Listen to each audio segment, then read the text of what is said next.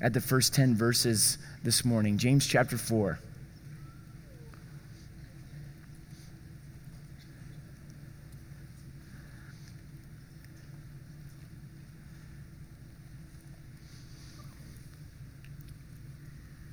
How's everybody's week? You guys doing good? Oh, man.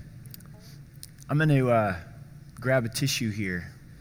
So let's take 30 seconds and maybe a minute and greet somebody around you. So everybody stand up, find somebody around you, say hello to them. Greet.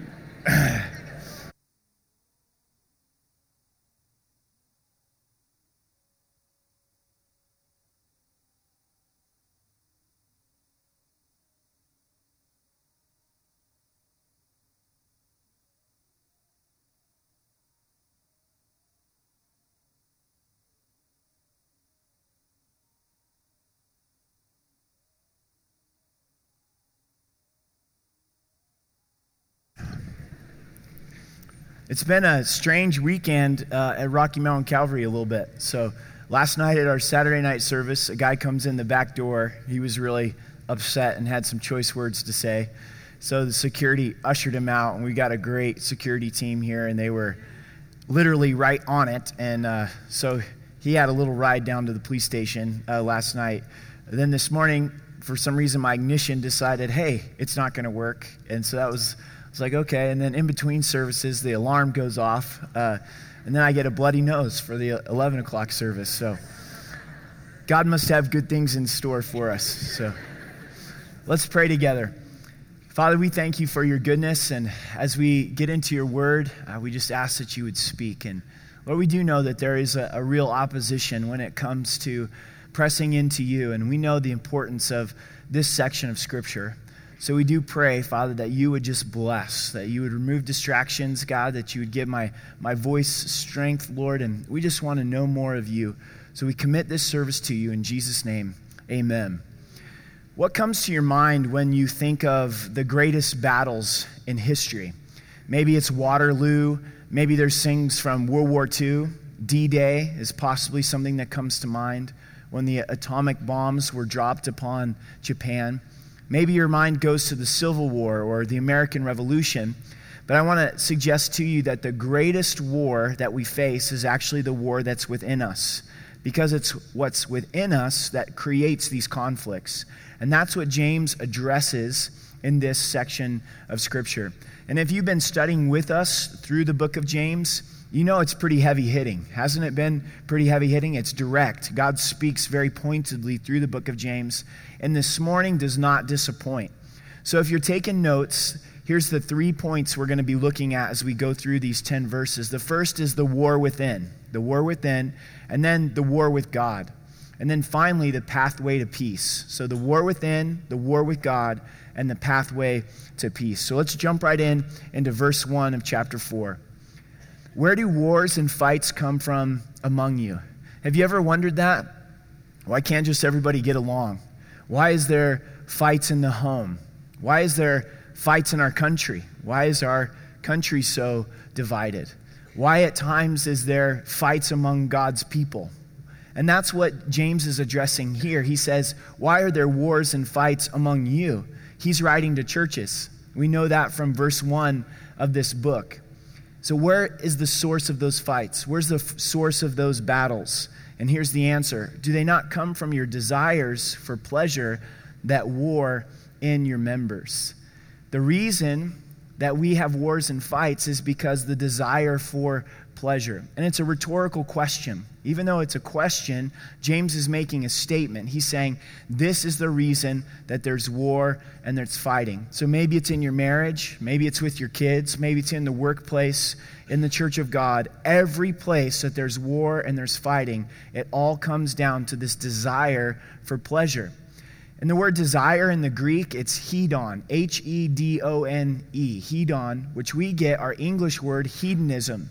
And hedonism is this idea or this philosophy that the greatest goal in life is to have pleasure. And there's people that live their lives that way. I'm going to gratify myself, and the more pleasure that I can get, the more that I've succeeded in life. And sometimes you go to someone's funeral that has lived this way, and their group of friends get up, and what do they boast about? Well, they were a great person because they really knew how to party. They really knew how to get drunk. They really knew how to sleep around. And you're like, wow, is that really what life is being defined at? And so this is what James is addressing. But we also have to define this because is all pleasure bad? No, not at all.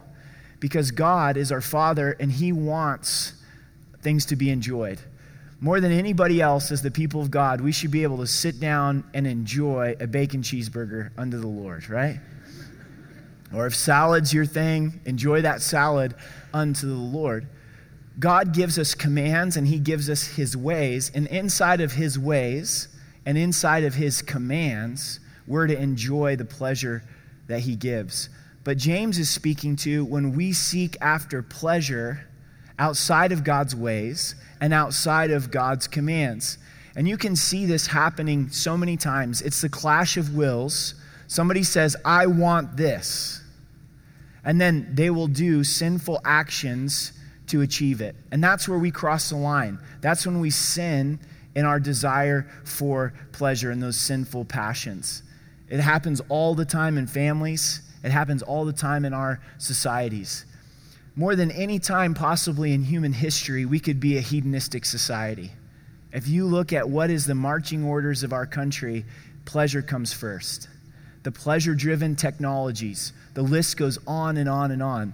So, for us to get out of these wars and fightings, whether it's in our homes or our churches, in our relationships, we have to deal with this war that's coming inside of us. And that's the second half of verse 1 here. It says, War in your members. And this is our first point it's the war within. This is believers.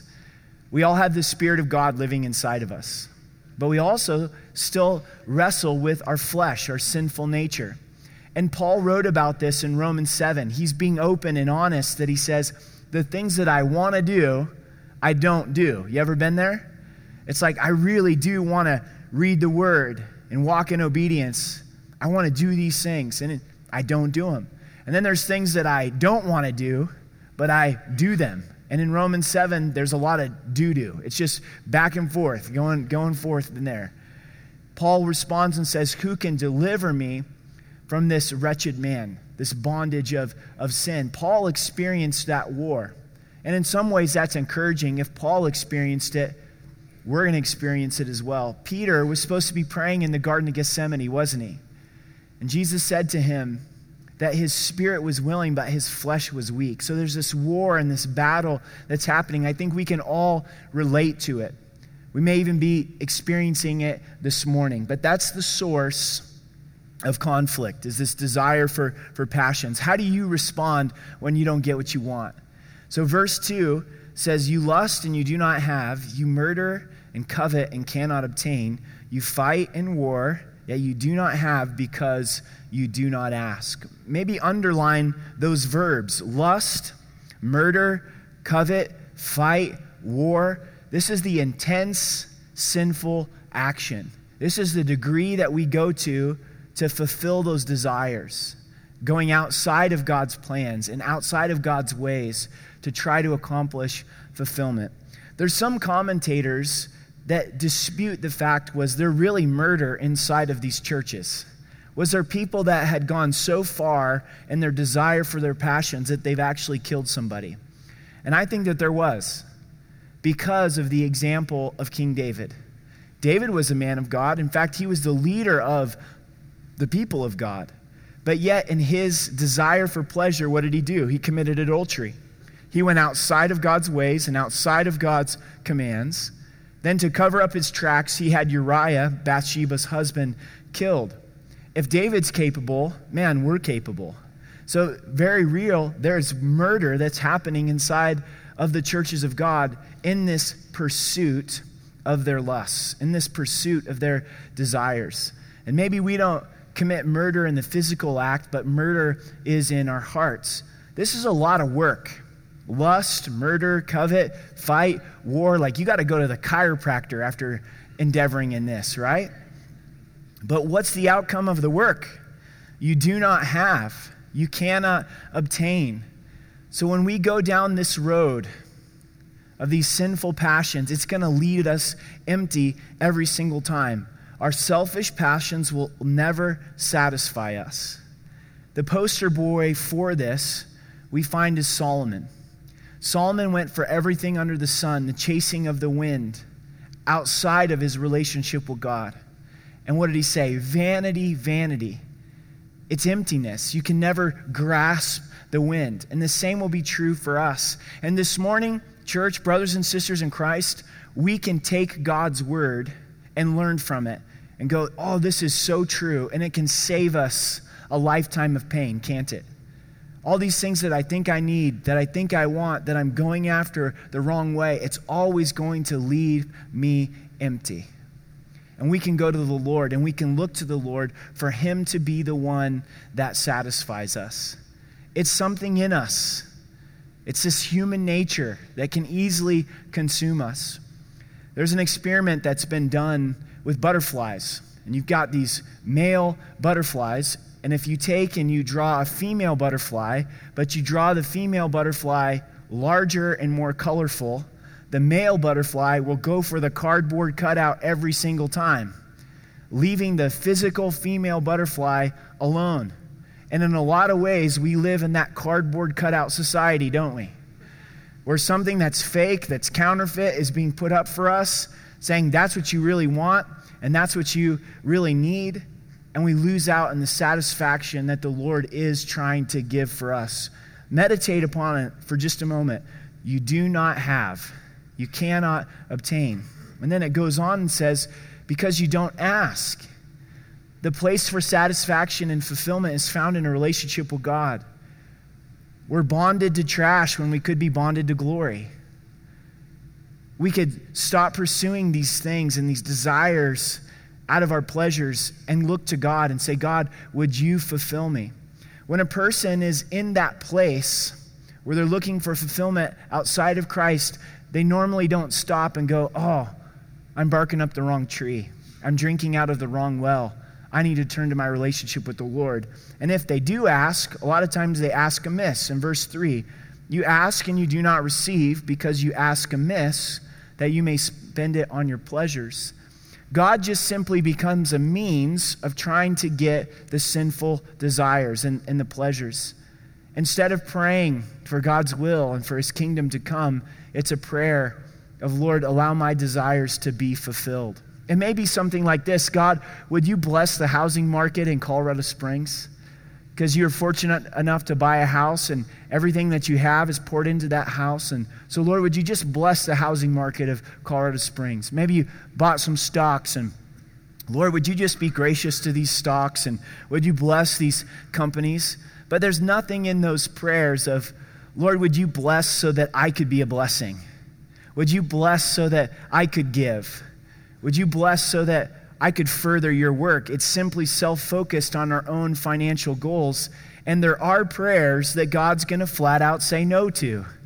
There's sometimes as a parent where your kid goes, I want this whole bag of candy. And you're like, sorry, Charlie, you're not getting the whole bag of candy. You're going to make yourself sick. Maybe you're the parent of a teenager. And they're like, hey, I think I need to come home at 2 in the morning. You're like, no, that's not a good idea. This is the time that you're going to come home this evening. And God's the same way. When we come to Him and it's just a prayer that's looking for our desires, He'll say no. Say, no, you're, you're just trying to fulfill your, your passions. Maybe you're in a dating relationship. You're like, God, please, please make this relationship work out. This is Mr. Right. I know it. This is Mrs. Right. I know it. We've got to just spend the rest of our lives together. You may be dating the Antichrist and you don't know it. that gal that you think is so wonderful, the guy that you think is Mr. Right, he might have the mark of the beast tattooed on his back, you know, 666. Everybody can play nice when you're dating. It's so easy to behave at dinner and a movie. If you're not getting along over dinner and a movie, move on. You know what I'm saying? Because life gets a lot more real than a dinner and a movie. And it may be wise for you to pray in this fashion God, I really desire for this relationship to work out, but I know that you know best. You see the beginning and the end. we can't hide from you, so we want your will and your kingdom to come. And this is how Jesus taught us to pray. He said, Our Father, which art in heaven, hallowed be your name. Your kingdom come, your will be done. We're saying, Not my will, but your will be done. God, I want you to receive glory. Jesus taught us to pray in his name several times. He says, if we pray in the name of Jesus, we can be confident that he hears us and we're going to receive what we've asked. So, what does it mean to pray in the name of Jesus? It's not attaching his character and nature to our sinful pleasures, it's praying according to his will. We can trust that God's going to answer a prayer like, God, would you make me more of a person of love for your glory? See, that lines up with his character, it lines up with his nature. So they weren't looking in the wrong place, but they're also asking the wrong way for the wrong thing. So, verse 4 is now the war with God. This is point number two. It's really the core of the issue.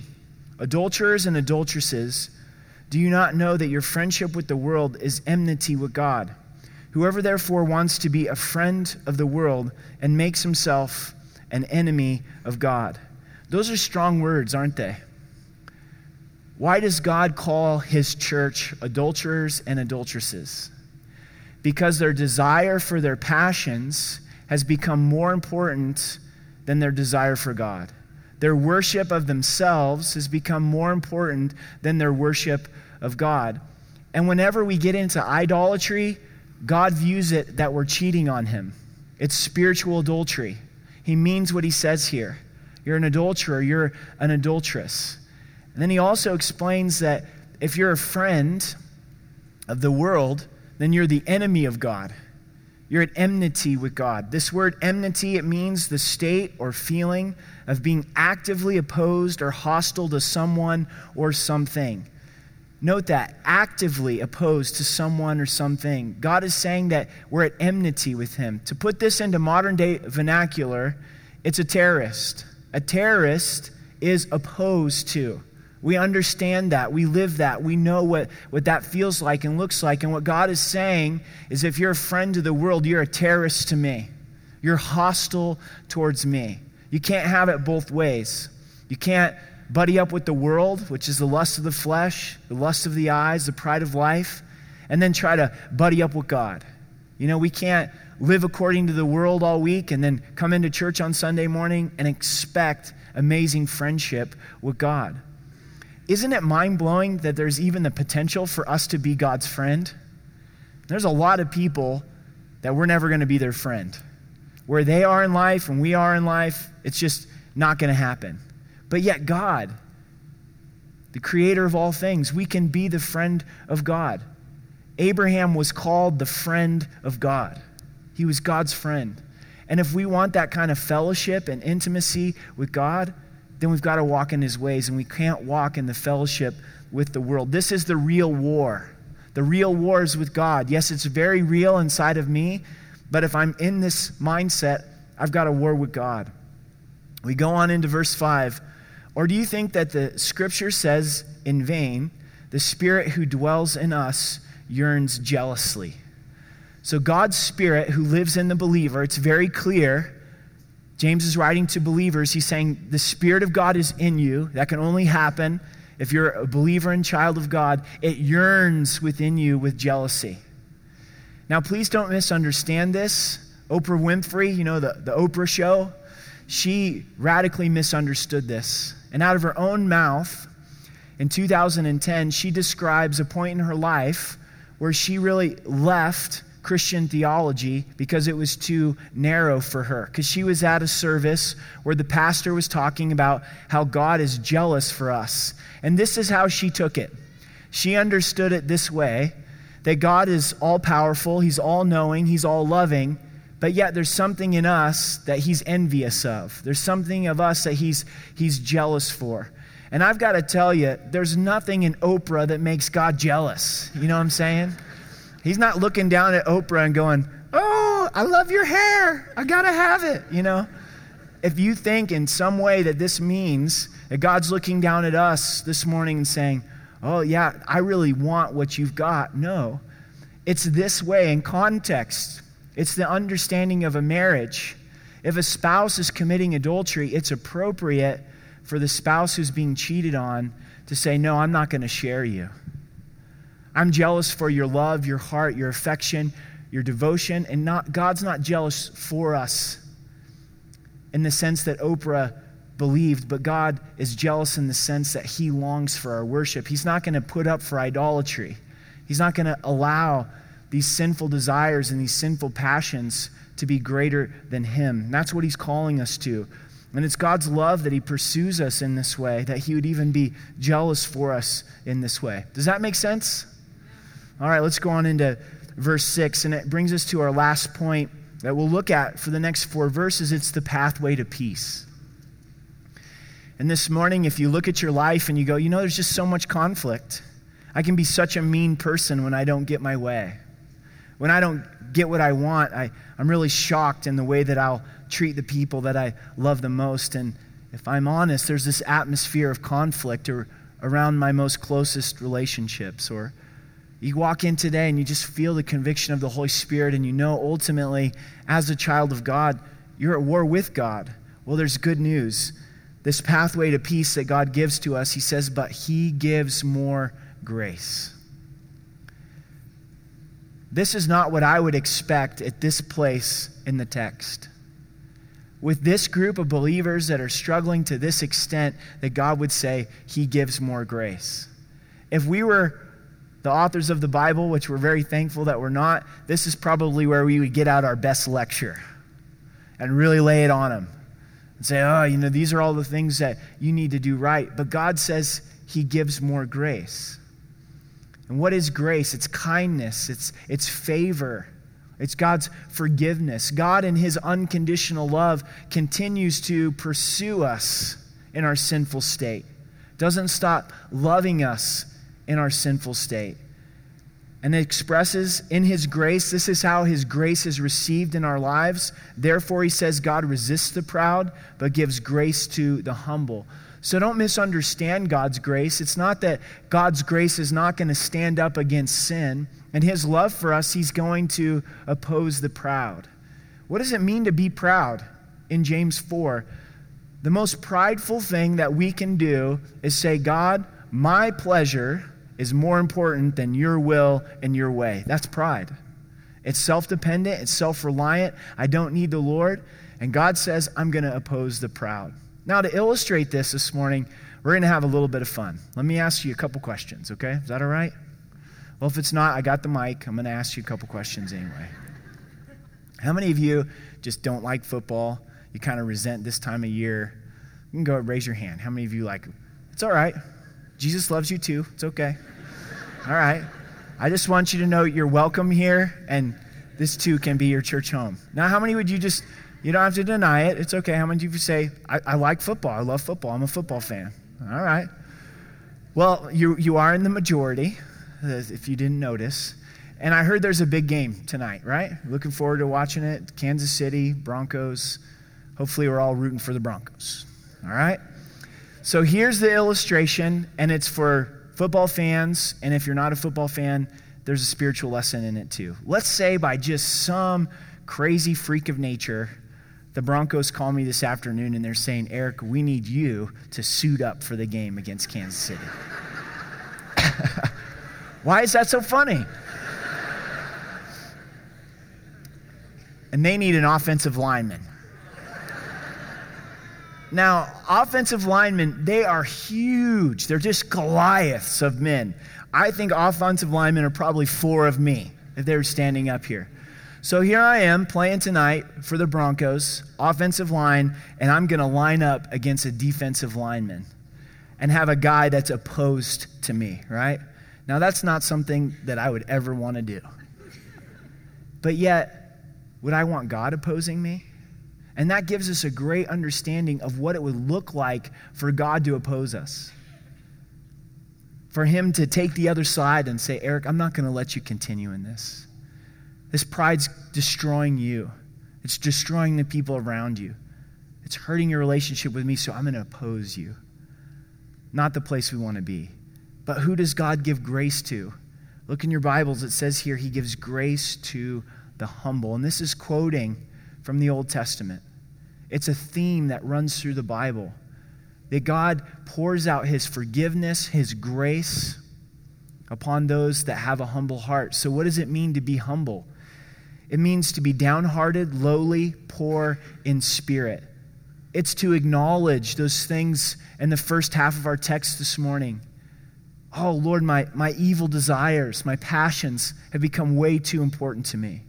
I'm a monster when I don't get my way. I have become an adulterer and an adulteress, and our heart just begins to break before the Lord, and we humble ourselves before the Lord. We acknowledge that we're a mess. We acknowledge that we don't have our act together. We come to God in repentance, and guess what? He pours out His grace. God's longing to hear prayers like, ah, I'm sure not that great at being a dad. God, would you help me? Would you help me figure this out? I'm really struggling with this. I'm not proud of it. Would you forgive me? God, would, would you help me out? I need your wisdom. See, all that's that expression of humility. It's that humble heart. It's realizing that our resources are depleted. We're bankrupt. We're poor in spirit before the Lord.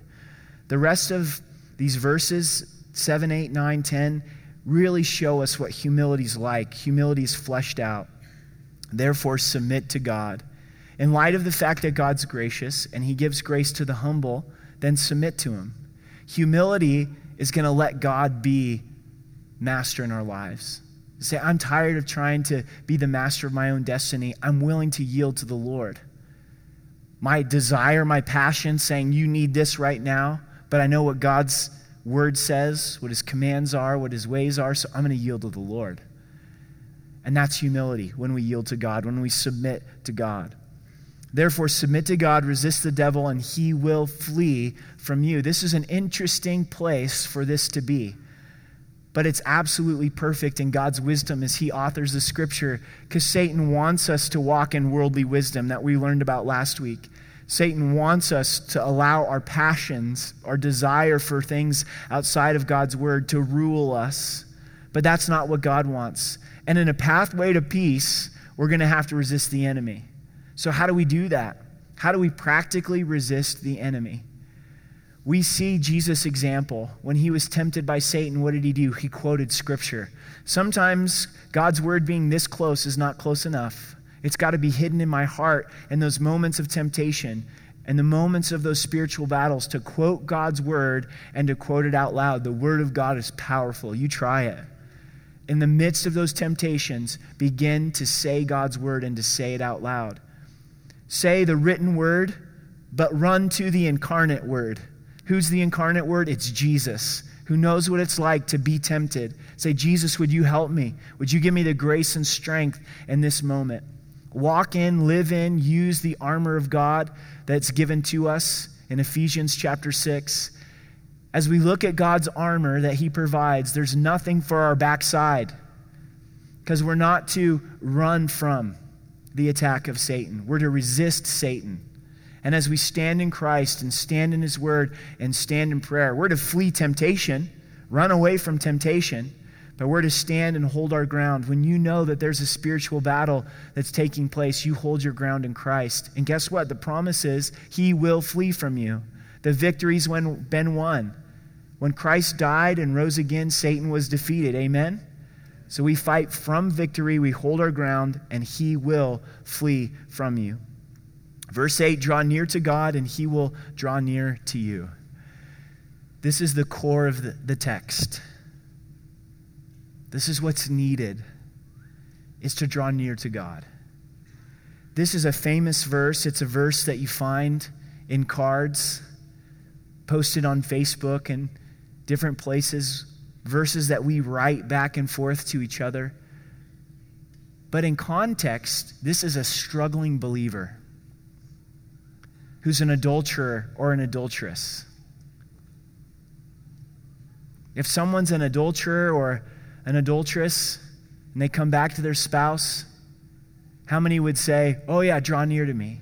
But this is the grace of God. This is the grace of God expressed. Where God's saying, Oh, you're struggling right now? You draw near to me, and I will draw near to you. Maybe you had a terrible week spiritually, a terrible morning or night spiritually. You're in a bad place, and the enemy's beating up on you saying, You can't go to church because you blew it this week. You can't get up and teach a Bible study. You blew it this week. You can't go tell your friend about Jesus because you blew it this week. And this is what God's word's saying saying, You're a mess spiritually, you draw near to me, and I will draw near to you. Our Father is the Father who welcomes home the prodigal. Has there ever been a time where you drew near to, to God and God said, Oh, no, you're nasty. Get away from me? He allows us to draw near to Him, and He will draw near to us. How do you do that? By prayer, talking to Him, being in His Word, in worship, crying out to Him in worship. He comes close to us. Continuing in verse 8 Cleanse your hands, you sinners, and purify your hearts, you double minded. This is in the exact opposite logical order. You'd think that this would come first, that God would say, Cleanse your hands, purify your hearts, make up your mind, don't be double minded. Once you've done all that, you can come near to me. It's like a dog playing in a cesspool of manure and saying, Okay, come here, Fido. Like, no, you go take a bath before you get anywhere close to me, right? God's saying, You can come to me just as you are because we can't cleanse ourselves. It's only God that can cleanse us. It's only through drawing near to Him that will, purity will come in our lives. We can come to Him just as we are, but then He loves us too much to leave us in that place. What do we confess to Him? What do we bring to Him? We cleanse our hands. What, what's in your hands? Are there anything in your hands that don't glorify God? And if that's the case, then repent and Allow God to cleanse your hands. How about your heart?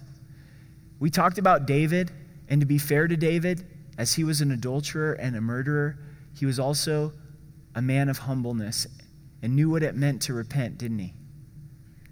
And pour out his heart before God. And the cleansing came. And as we confess our sin as believers, as child of God, then God's faithful to forgive us of our sin and cleanse us from all unrighteousness. We're not confessing for salvation, we're confessing for right relationship with God. So we have hands, we have hearts, and now we have our mind. All three are included. That pretty much sums it all up.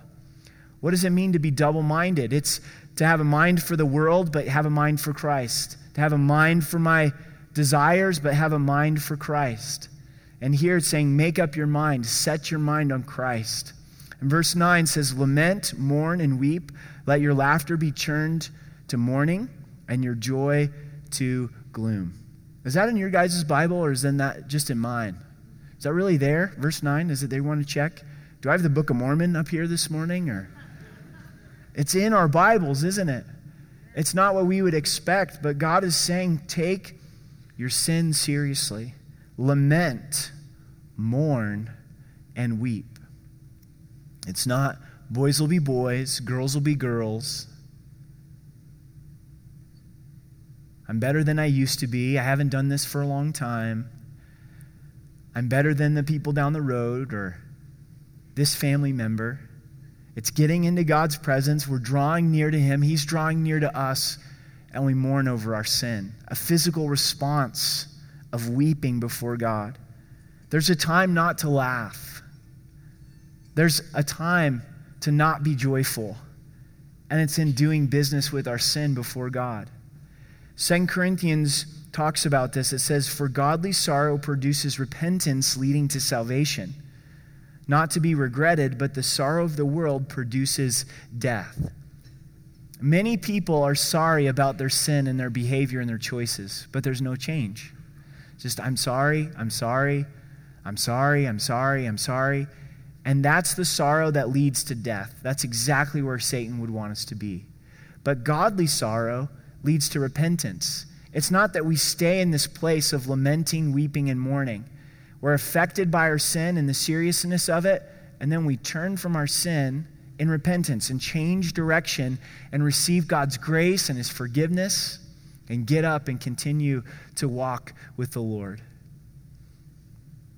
Is God hitting you with something this morning? Is he speaking to you? Saying, hey, don't push this off to the side. Don't make light of this. Come to the Lord. Draw near to the Lord. Allow him to bring that cleansing in our lives. In verse 10, humble yourself in the sight of the Lord, and he will lift you up. In his sight, where we humble ourselves, it's what we've just read in these verses to submit to God, to resist the enemy, to cleanse our hands, our hearts, and our minds. And when we do that before the Lord and we humble ourselves before God, then He'll lift us up. Isn't this encouraging? He doesn't lift up the perfect person. These churches that are struggling with murder and lust and covetousness, that are adulterers to God, that are the enemy of God, God's saying, hey, if you get right with me and you humble yourself before me, I'm going to lift you up. That's grace, isn't it? God doesn't lift up perfect people because there's no perfect people. He lifts up broken people. Amen? Amen? As we turn to Him and we cry out to Him and we humble ourselves before Him. Are you tired of pride? There's nothing worse than waking up in the morning, going to bed at night, and there's that sick feeling in our hearts that God's opposed. He's standing on the other side of the line because of my pride and my choices. But there's also nothing that can come close to being right with God. Being in that place of having gone through the heart work in confessing sin and yielding to God and walking with Him and experiencing His grace and His forgiveness.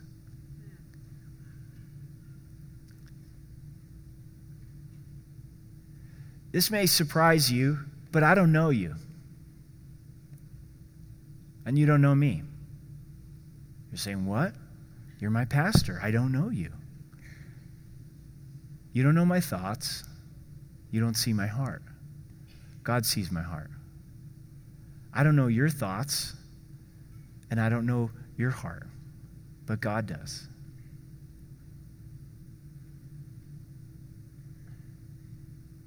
and where He's putting that conviction in our hearts and putting that conviction in our lives. To open up our hearts and our thoughts and our life before Him and be broken in His presence and allowing Him to minister to our hearts. No better way to do this than with communion. We're going to take a few minutes here to enter into God's presence and remember what Christ has done for us. And with communion, we remember Christ's sacrifice, his broken body, his shed blood, but we also confess our sin to the Lord. You know what? This morning, we came to do more than listen to good worship music. And I really appreciate and enjoy good worship music. And we did more than to come and listen to Bible teaching. We came to draw near to God. Agreed? We came to sing to God. We came to draw near to God. So let's do that as we take communion together. Let's pray. Father, we thank you for this section of Scripture that you would give more grace.